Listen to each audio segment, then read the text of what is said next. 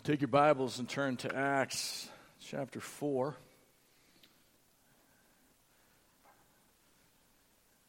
You get time when something triggers a song in your head and you can't get it out.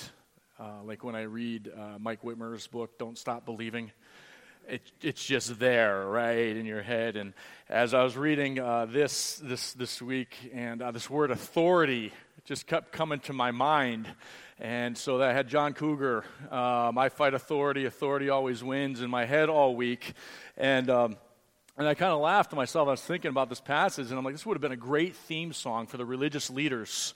Uh, during the first century here in, in Jerusalem. Uh, they kept fighting God's authority and they kept losing, right? The whole crucifixion thing didn't end real well uh, for them. The resurrection kind of made them look bad. And then after that, they have to deal with the followers of Jesus Christ, empowered by the Holy Spirit. And as you're going to see here in Acts 4, that didn't go real well for them either. So they kept fighting against the authority of God, and obviously, the authority of God always wins. And, uh, and that's where these people kept finding themselves. So uh, I want to look here at Acts 4, and uh, I want these two words to kind of be in our mind this week. This uh, kind of the themes that jumped out to me authority and boldness. And as we're going to see, I think the two things are connected. So I want to pick up here in Acts chapter 4. And remember, this, is, uh, this continues to flow through uh, the events that started with the healing of the lame man when Peter and John were on their way to, to prayer in the temple. And uh, you had Peter's, uh, the, the, healing of, of, the lame man, uh, the excitement there in the temple, Peter's sermon. And uh, so this is all playing out now over the course of several hours. So I'm going to pick up here in verse, chapter 4, verse 1. And as they, and this is Peter and John, as Peter and John were speaking to the people, the priests and the captain of the temple and the Sadducees came upon them, greatly annoyed because they were teaching the people and proclaiming in Jesus the resurrection from the dead. And they arrested them and put them in custody until the next day, for it was already evening. But many of those who had heard the word believed. And the number of the men came to about 5,000. On the next day, their rulers and elders and scribes gathered together in Jerusalem with Annas the high priest, and Caiaphas, and John, and Alexander, and all who were of the high priestly family. And when they had set them in the midst, they inquired, By what power or by what name did you do this?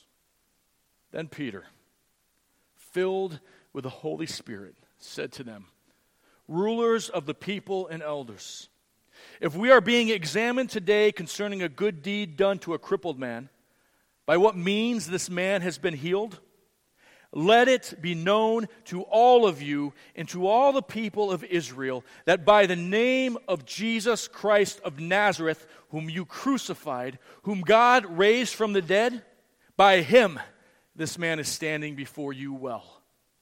This Jesus is the stone that was rejected by you, the builders, which has become the cornerstone. And there is salvation in no one else, for there is no other name under heaven given among men by which we must be saved. Now, when they saw the boldness of Peter and John and perceived that they were uneducated common men, they were astonished, and they recognized that they had been with Jesus. But seeing the man who was healed standing beside him, they had nothing to say in opposition. But when they had commanded them to leave the council, they conferred with one another, saying, What shall we do with these men? For that a notable sign has been performed through them is evident to all the inhabitants of Jerusalem, and we cannot deny it.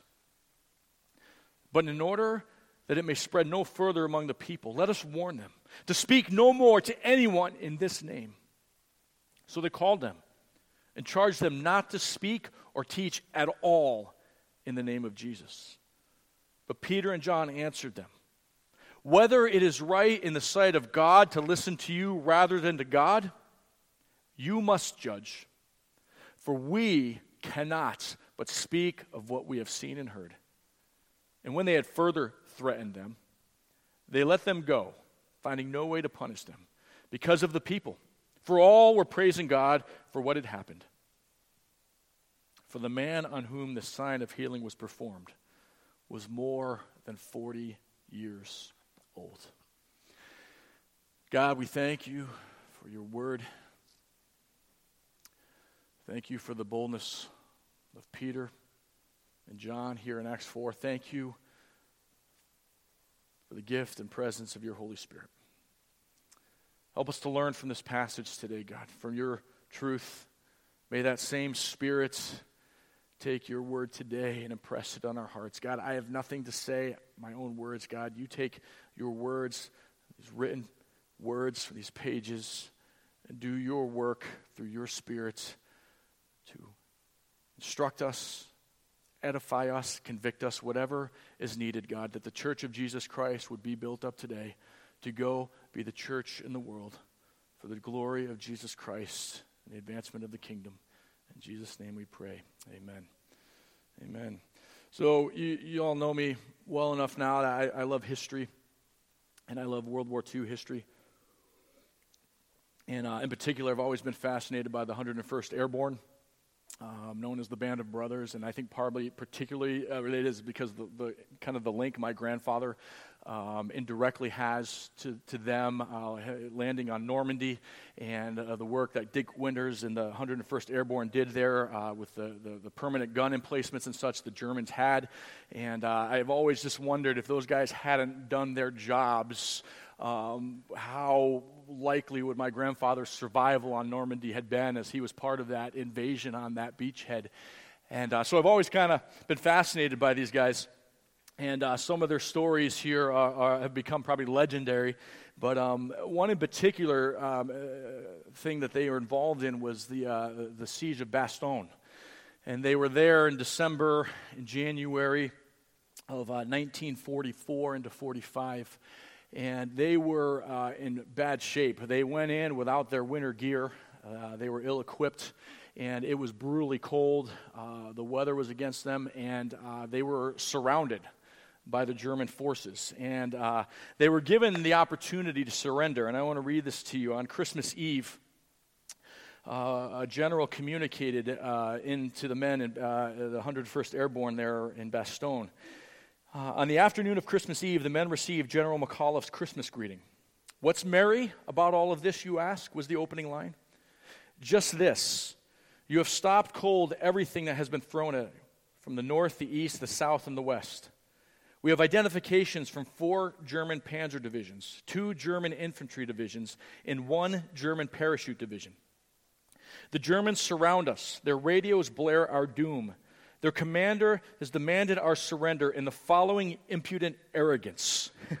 and here he's relating the message from the German commander. To the USA commander of the encircled town of Bastogne, from the German commander, demanding an honorable surrender to save the encircled USA troops from total annihilation, December 22nd, 1944.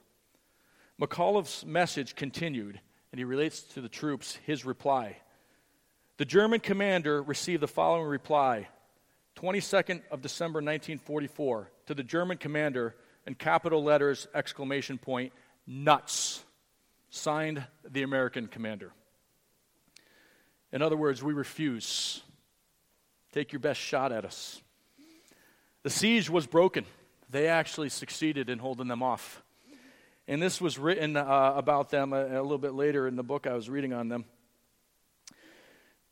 talks about after they had um, succeeded in holding off the Germans and breaking the siege, uh, the, the, the, American press began to find out what ha- found out what happened there. And it says this the elements of drama were all there courage in the midst of surrounding panic and defeat, courage and grim humor in the midst of physical suffering, cold and near fatal shortages, a surrender demand, and a four letter word rebuttal, and real comradeship. Courage and comradeship combined to develop a team that the Germans couldn't whip. A lot of Peter and John here, and in essence, that was them. Stop talking about Jesus. Nuts. we refuse. No way. Why? Our authority is not of this world, right? Boldness and authority. And when we recognize Jesus as our ultimate authority, we will be emboldened to bear witness to him in spite of the pressures against us in the world and culture that we live in.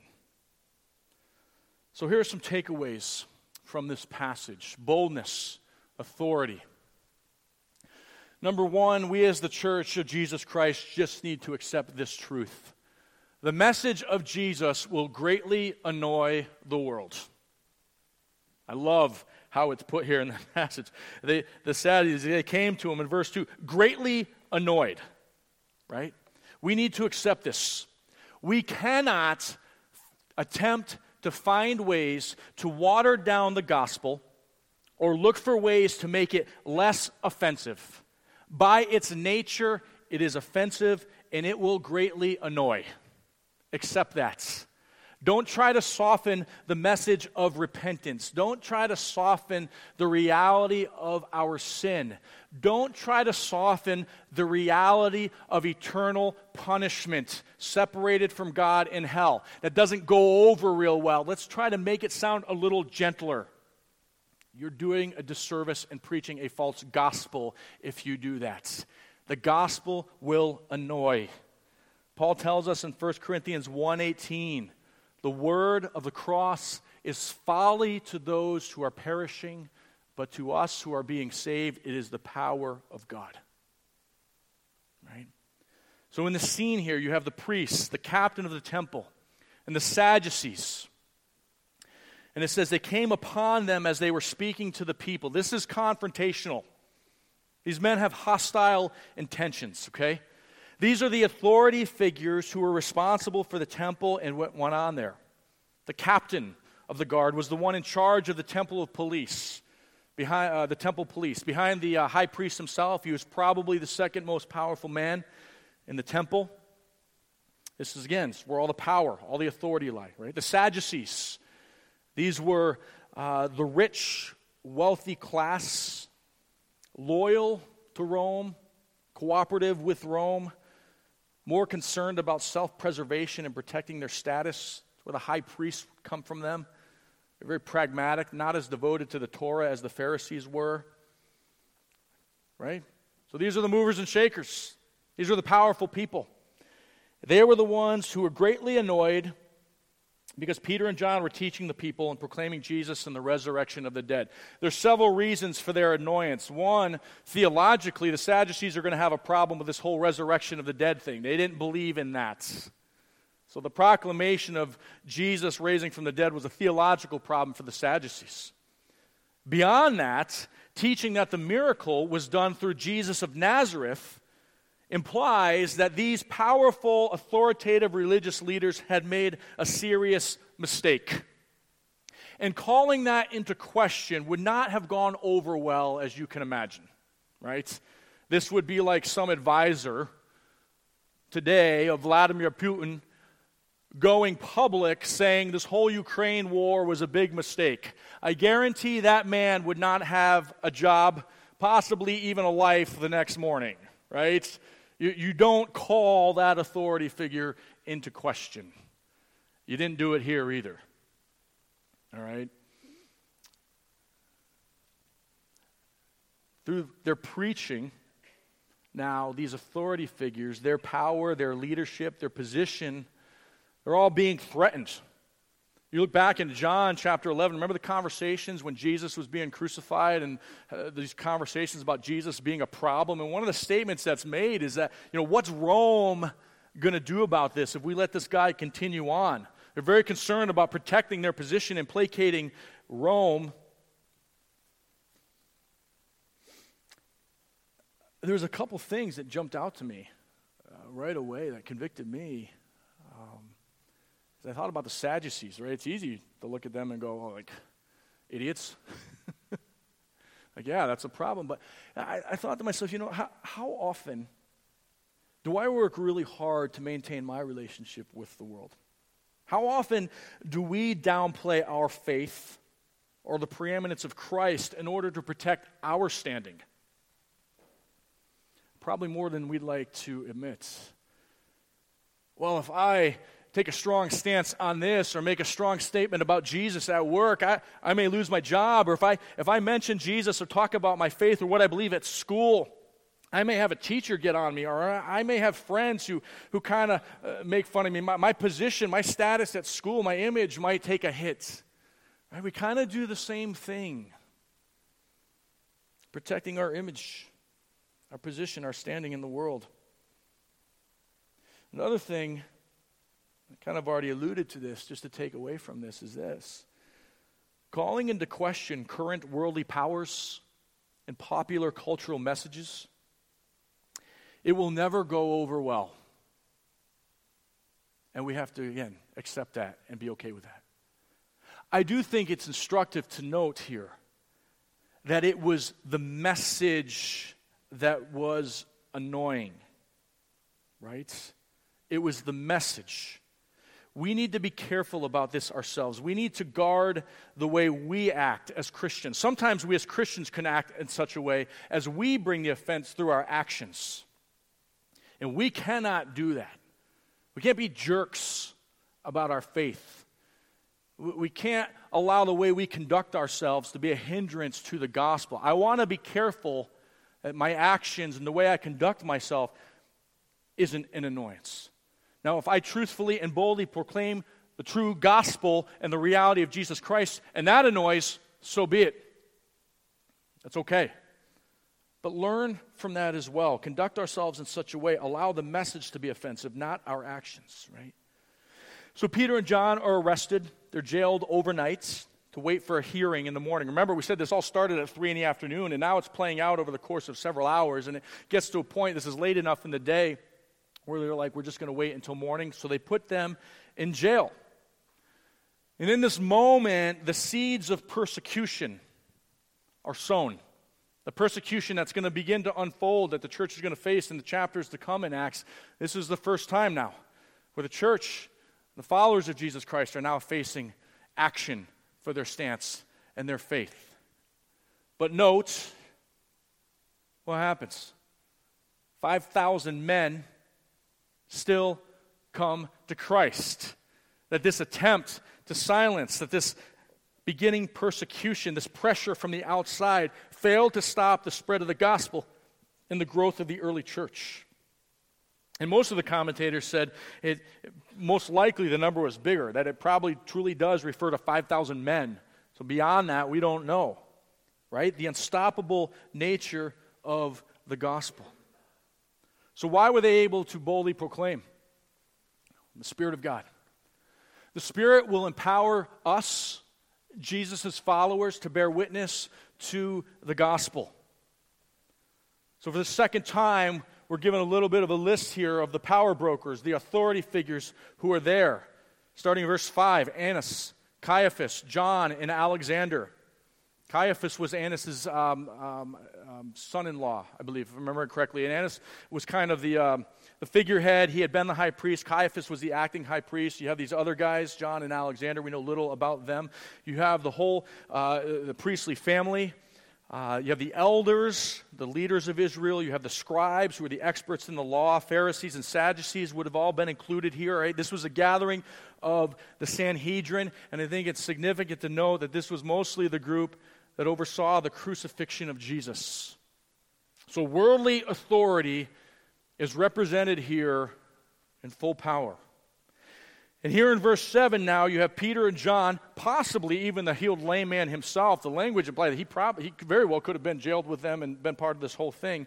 But at the very least, you have James and John now standing in the middle, in the midst of them. They're on the spot. The Sanhedrin was kind of arranged in this semicircular thing, and so they're all sitting there looking, and they're right there in the middle of them. The same spot, by the way, where Jesus had stood weeks earlier. Peter and John knew where they were. They knew where they were. They knew what they were facing. I find it interesting, and I'm wondering, this is speculating, but if you go on in this passage, we'll see this in a minute. Peter quotes from Psalm 118 here in just a moment about the cornerstone. It's from Psalm 118, one of the most widely quoted Old Testament passages in the New Testament, is Psalm 118. If you go back a few verses before the cornerstone statement in Psalm 118, you read this, and I'm wondering if this psalm was in Peter's mind. It is better to take refuge in the Lord than to trust in princes. All nations surrounded me. I was pushed hard. This is some of the terminology from Psalm 118. But in the name of the Lord, I cut them off. I love, I find it ironic that he quotes from Psalm 118, and, and this is in that same psalm. And this is exactly what Peter and John are doing. Now it's not the nation of Israel surrounded by their enemies. Ironically, it's these followers of Jesus Christ surrounded by the nation of Israel who are now put themselves as the enemies of God. And Peter and John are taking the same stance. We're surrounded by these people who hate Jesus, and we cut them off. We do not submit to them. Church, brothers and sisters, we too can find our courage and comfort in the truth of this psalm. We have a God who stands with us. And no matter how oppressed we feel, the darkness closing in on us, the enemies of the gospel standing around us, we can say with confidence, I am a child of God. This is the true gospel. And I cut that off. I don't bow to that. What I love about this scene is considering uh, who's present here.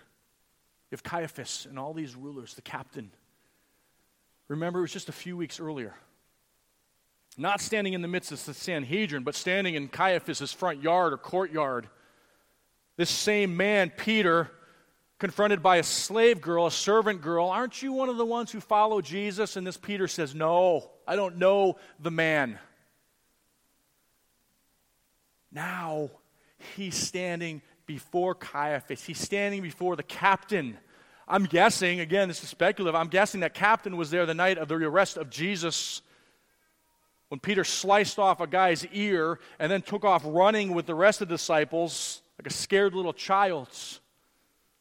These are the same people. Peter wouldn't stand before a servant girl. Now he's before them. But it's different this time, isn't it? Aren't you thankful for a God who gives second chances? How cool is this, right? They ask this question in verse 7 By what power or name? Here's the crux of the issue, right? Authority. This is a menacing question. Implied in this question is this We are the authority and we did not give you permission to do this. By what power, by what right do you speak? See, they were centered on their own authority. Peter, as we already saw early in chapter 3, has already indicated that his power, his authority, doesn't lie in himself. His authority is external. Jesus is responsible. So, again, church, we take so much encouragement from this. Jesus is uh, the authority, the one who authorizes us to speak. It's not our authority. So when it comes to proclaiming truth, we don't answer to anyone in regard to the content of the gospel. We respect authority and seek to do the right things the right way. But the message of the gospel is not subject to censorship from worldly authority because we preach under an external authority. Like Jesus in his response to Pilate, we say, Our kingdom is not of this world. So this authority comes from Jesus and gives me confidence and boldness. And if the world doesn't give me the permission to speak the gospel, oh well. Right? Why is he able to do it? Filled with the Holy Spirit of God. And this is crucial. Verse 8 then Peter, filled with the Spirit. So, the authority of Jesus gives me the reason and motivation to speak, the Spirit gives me the means and the power and the ability to speak. Think back to Jesus' conversations with his disciples and his promises. I'm going to leave, but I'm going to send the Spirit. I'm going to send a helper, right? Think back to Luke chapter 12. And when they, he's talking to his disciples, when they bring you, the disciples before the synagogues and the rulers and the authorities. Do not be anxious about how you should defend yourself or what you should say. For the Holy Spirit will teach you in that very hour what you ought to say. A little bit later, he goes on and says, But before all of this, they will lay their hands on you and persecute you, delivering you up to the synagogues and prisons, and you will be brought before kings and governors for my name's sake. This will be your opportunity to bear witness. Settle it, therefore, in your minds, not to meditate beforehand on how to answer, for I will give you a mouth and wisdom which none of your adversaries will be able to withstand or contradict. Sound familiar? Right? You will be delivered up even by parents and brothers and relatives and friends, and some of you they will put to death. You will be hated by all for my name's sake, but not a hair of your head will perish. By your endurance, you will gain your lives. Right? That's exactly what unfolded here. I will give you what to say, and they're not going to be able to respond. We just read this. Peter and John answer, and they're like, We don't know what to say. That's the promise, church. Jesus doesn't leave us hanging out to dry, does he? Look at their response. The response is so instructive. I, I think one thing that's noticeable in their response is this they do address the rulers respectfully. In verse 8, rulers of the people and elders, it's a respectful address. The guy would have been tempted. I'm reading it going, like, I would have been like, hey, idiots. you know. Rulers, elders of the people, they address them respectfully. And Peter actually seemed to have a good handle on this. You look in, in 1 Peter 3, verse 15, he says, Be prepared to answer everyone who asks you reason for your faith, but do it with gentleness and respect. He lived that out here, he modeled that well here. That's instructive for our gospel witness. I remember we, uh, John has a little like Rocky Balboa type workout area in, in, in his gym, in his garage. One of the things that's been cool about that is um, his neighbors just come up, especially during COVID when none of the gyms and weight rooms were open. And, and uh, so we just opened the garage door and pull out. And, but I learned something really. John has done a great job with this. A lot of his neighbors, these guys would come over, and not believers, don't agree with him, super smart guys. And and just watching, uh, John just navigates skillfully, just respectful conversation. You know, and kind of be like, dude, you know, you're, you're totally out to lunch on that one, man, you know, and kind of laughing about, but able to do that because they had had this, this relationship and respect and mutual respect and, and listening and, and caring. And I'm like, ah, that's, that's how to do it right there. And, and, and what that gave is more opportunities to share the gospel and expose them to that truth over the period, uh, period of time. That's, that's what we need to do, right? So we don't have to be afraid. We don't have to be afraid. Going back here, right? We're filled with the Spirit. We speak the Spirit's power. gives us the words. Speak respectfully. Speak boldly. God will give us what we need.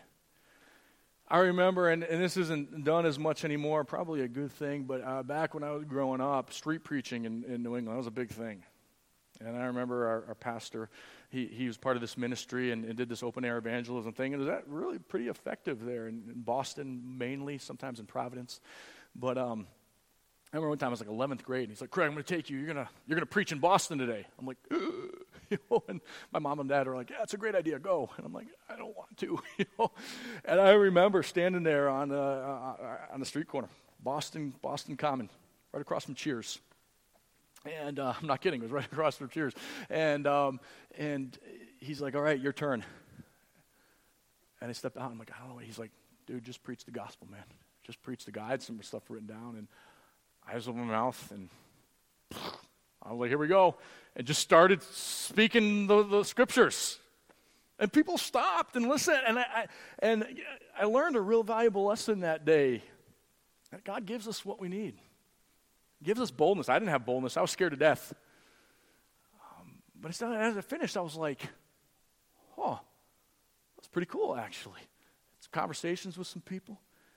God does that, He gives us what we need. Again, we've talked about this, those opportunities, those occasions. We see that. Once again, we've emphasized this the past couple weeks, verse 9 through 11. Peter uses another occasion now, right? Jesus had said this. You're going to stand before these rulers and these governors and the kings. This isn't a squashing of the gospel. What does he say? This is your opportunity to share. So, again, right, we've emphasized this. We need to seize the opportunity. So, Peter says that he seizes it again. Now he's standing before all the rulers, and he doesn't cower in fear. Then he goes, Hey, let it be known to all of you. And he proclaims. I was really encouraged this week. I got an email from Melinda Balma. And um, she was at uh, Panera this week and just felt God speaking in her heart. And uh, uh, long story short, I'll let her share the story sometime. But she w- uh, was going to leave, and she saw this this this lady there, and, and just felt God impressing on her heart to go talk to her. And she's like, I, I was going to leave, and, and I know I couldn't. And I went back and I, and I talked to her. And uh, Jake was there, and he had opportunity to, to, talk to her about Jesus. She goes, just just wanted to know, like I've, I've been processing some of this stuff from Acts, and I, opportunity was there, and I, I saw someone who just looked like they needed a friend and, and needed needed Christ, and, and I did it. I'm like, that, that's it. It's, it's not rocket science. It's not hard. God puts people in our path all the time. We just have to listen and take advantage of the opportunity. And listen, I've blown my share of these. I was at Walgreens not too long ago, and uh, going to the pharmacy to pick something up, and um, I walked in, and there was this gentleman um, walking real slow. I walked in, I could already see him up ahead of me, and um, I don't know if I heard him say, I don't know. I, maybe I heard him ask where the pharmacy was, and super slow. Walk in and struggling to walk. And the only thing in my mind was like, how can I cut through the aisles so I can beat him to the pharmacy desk because I need to get there first because he's really slow.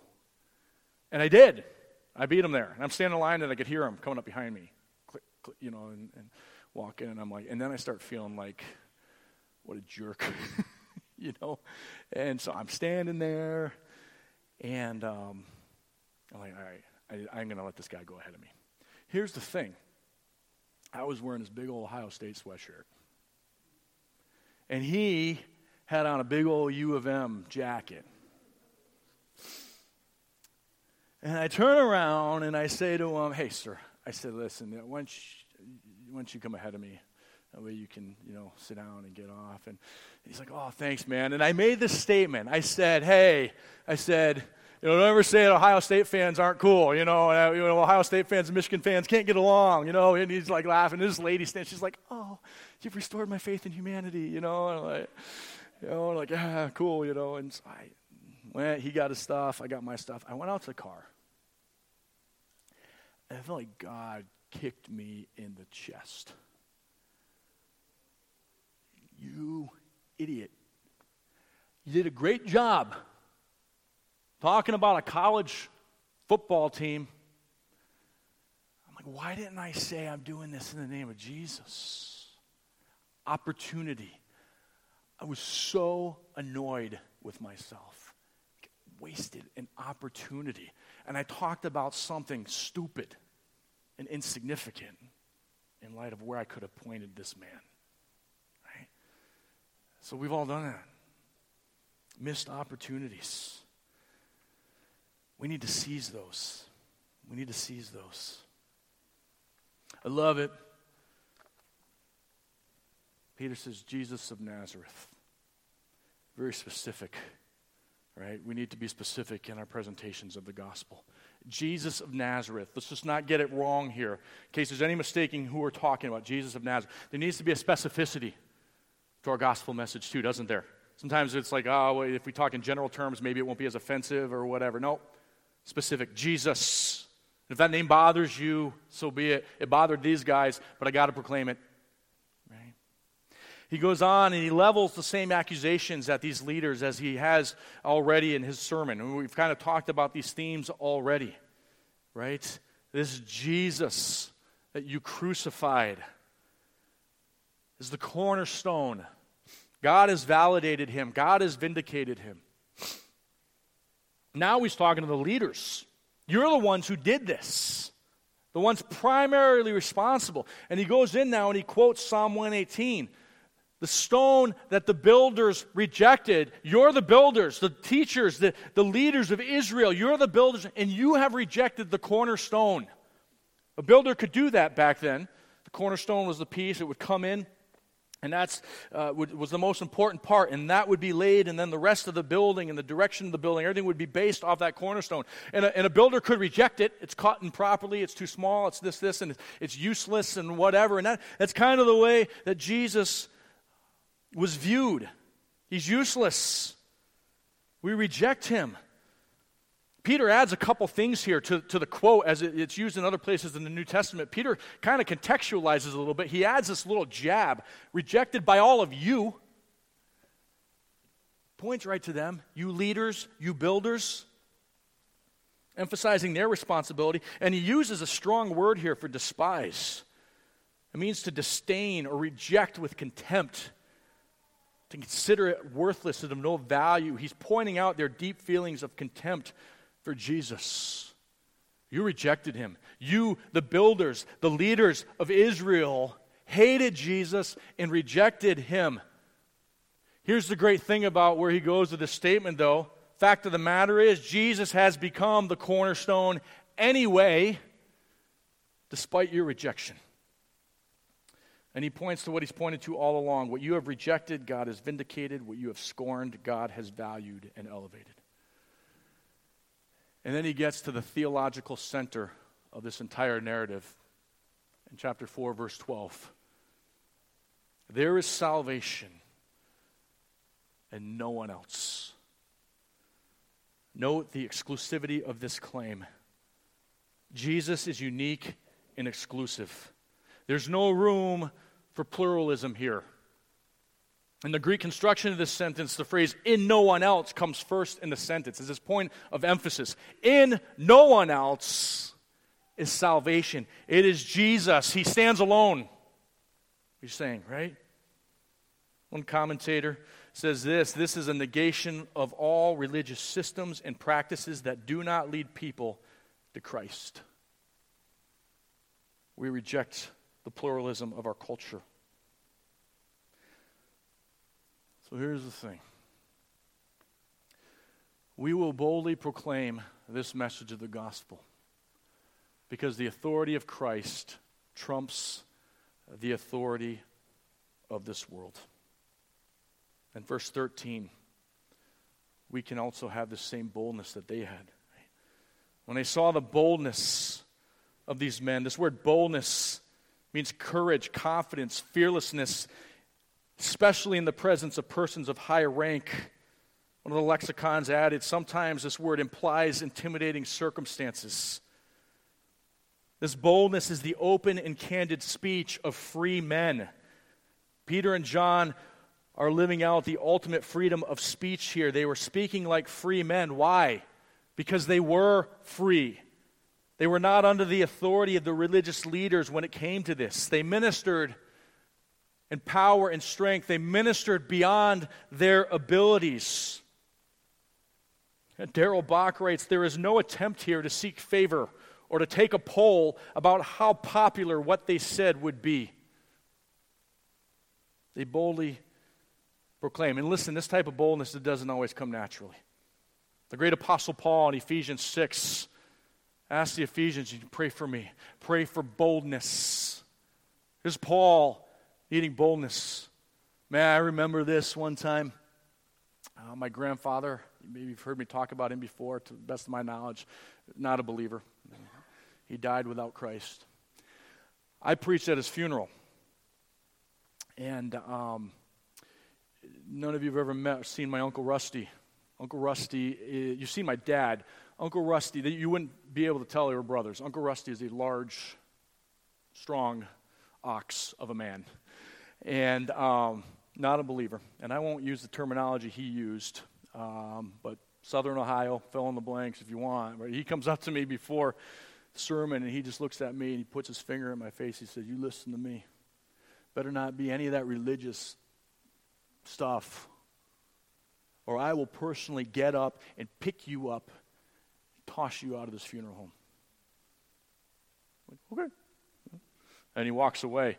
Ironically, my, my grandfather's best friend was a Pentecostal preacher. They wood, word working together, and King Kelly was his name. And King looks at me, and he says, he's kind of laughing. He goes, Well, well, we know what we got to do anyway, don't we?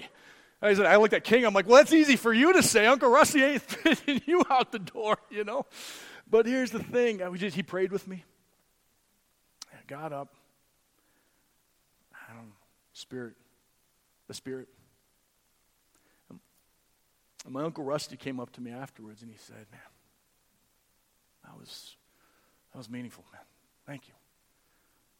Uh, one me. I wasn't going to explain that to him either. But uh, boldness.